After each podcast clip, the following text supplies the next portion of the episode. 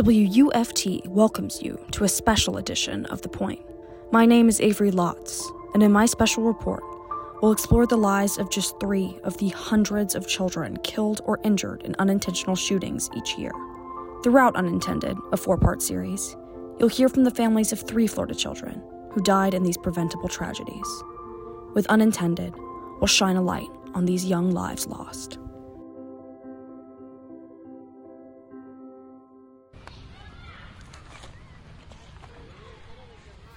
Children dash through the grass at Keystone Heights Beach Park in Keystone Heights, Florida. Susan Van Allen sits on a bench far from the kids, but keeps a watchful eye over them. She's a mother, of course.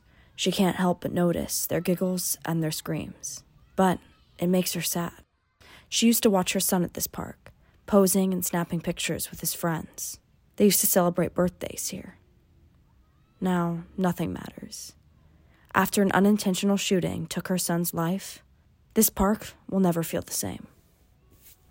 Her son's name was Adam Van Allen. The story of Adam's death was not covered by local news outlets.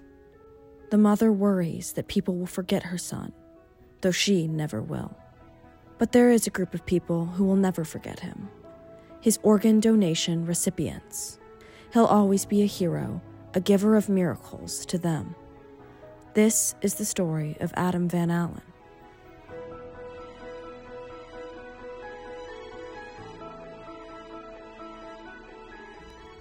Susan Van Allen watched her son fill out the forms for his driver's permit. He checked the boxes one by one, reading carefully. The mother of one wouldn't interfere. Her boy was growing up. These choices were his own. Then he came to the question that would put a little pink heart on his permit. Was he willing to be an organ donor? He looked at me, like literally, like I said, "You're not gonna need him where you're going," and, uh, and that kind of started this whole snowball. It was kind of weird. He checked the box. On September thirteenth, twenty seventeen, Adam was unintentionally shot and killed by a friend in Keystone Heights, Florida. He was placed on life support and died on September fifteenth. His mother stayed by his side. But I remember I didn't sleep for four nights. Or four days. The first time I slept after that was after they pronounced him. The only time she slept was when the nurses let her lay with him, just like they used to at night, scrolling through their phones in silence. Because even in silence, each other's company was enough, she says. He was really my best friend, because for a while it was just me and him. Because whenever all the pomp and circumstances are over with and everybody's not there anymore and it's quiet and it's just you, you don't know what to do. Adam had already made it clear that he wanted to be an organ donor. So Susan and Adam's father made the decision to donate his organs and tissue. Like, we or, we donated everything, everything except for what would be visible in the casket.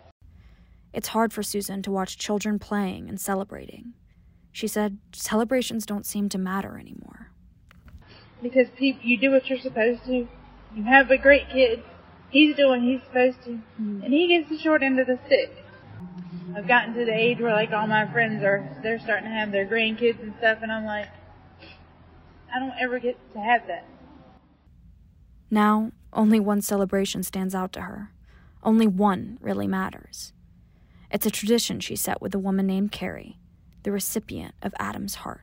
Other than we always, his heart recipient and I always go to, the, to uh, Longhorn for his birthday and order exactly. She, uh, she'll text me, "Hey, Mom, are we going?" I'm like, "Yep, we're going. We're going right now." With one checked box, Adam had the potential to save over one hundred lives with the donation of his organs and tissue.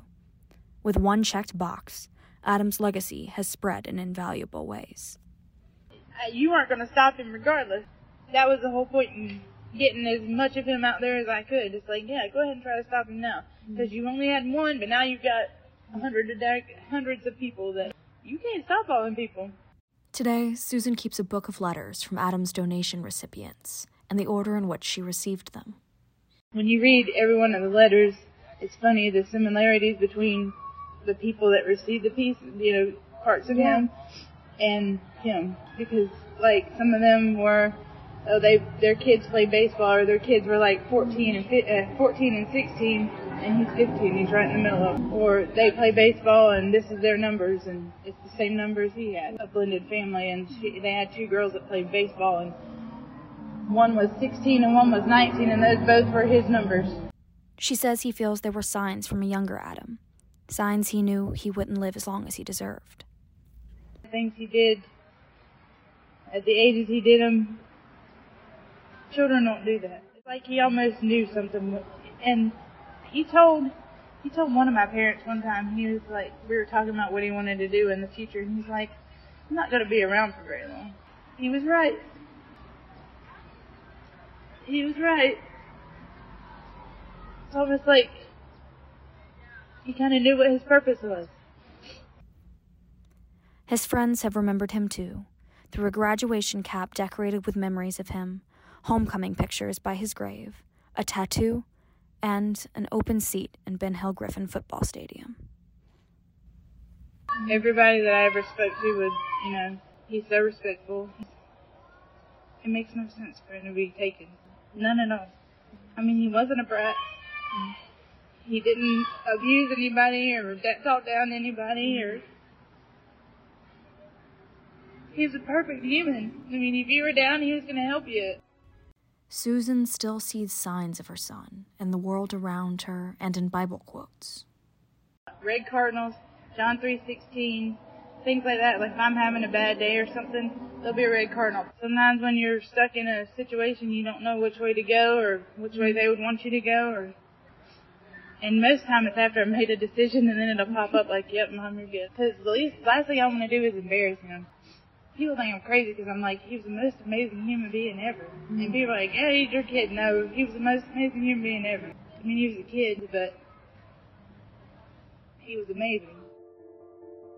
Tomorrow, you'll hear a conversation between W U F T reporters Sarah Sowers and Avery Lotz about these tragedies that experts call preventable, and about how we prevent them.